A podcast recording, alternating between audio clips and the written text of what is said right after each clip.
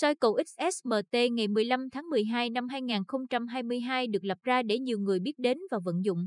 Thay vì người chơi phải bận rộn trong việc giải các quy tắc sổ số, điều đó sẽ khiến cho bản thân bạn dễ vướng vào sự nhầm lẫn nào đó về quy tắc sổ số.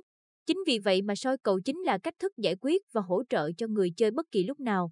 Một trong những quy tắc bất biến để lựa chọn ra những con số có khả năng xuất hiện vào ngày mai thì trước tiên người chơi cần theo dõi và xem lại bản KQXS miền Trung.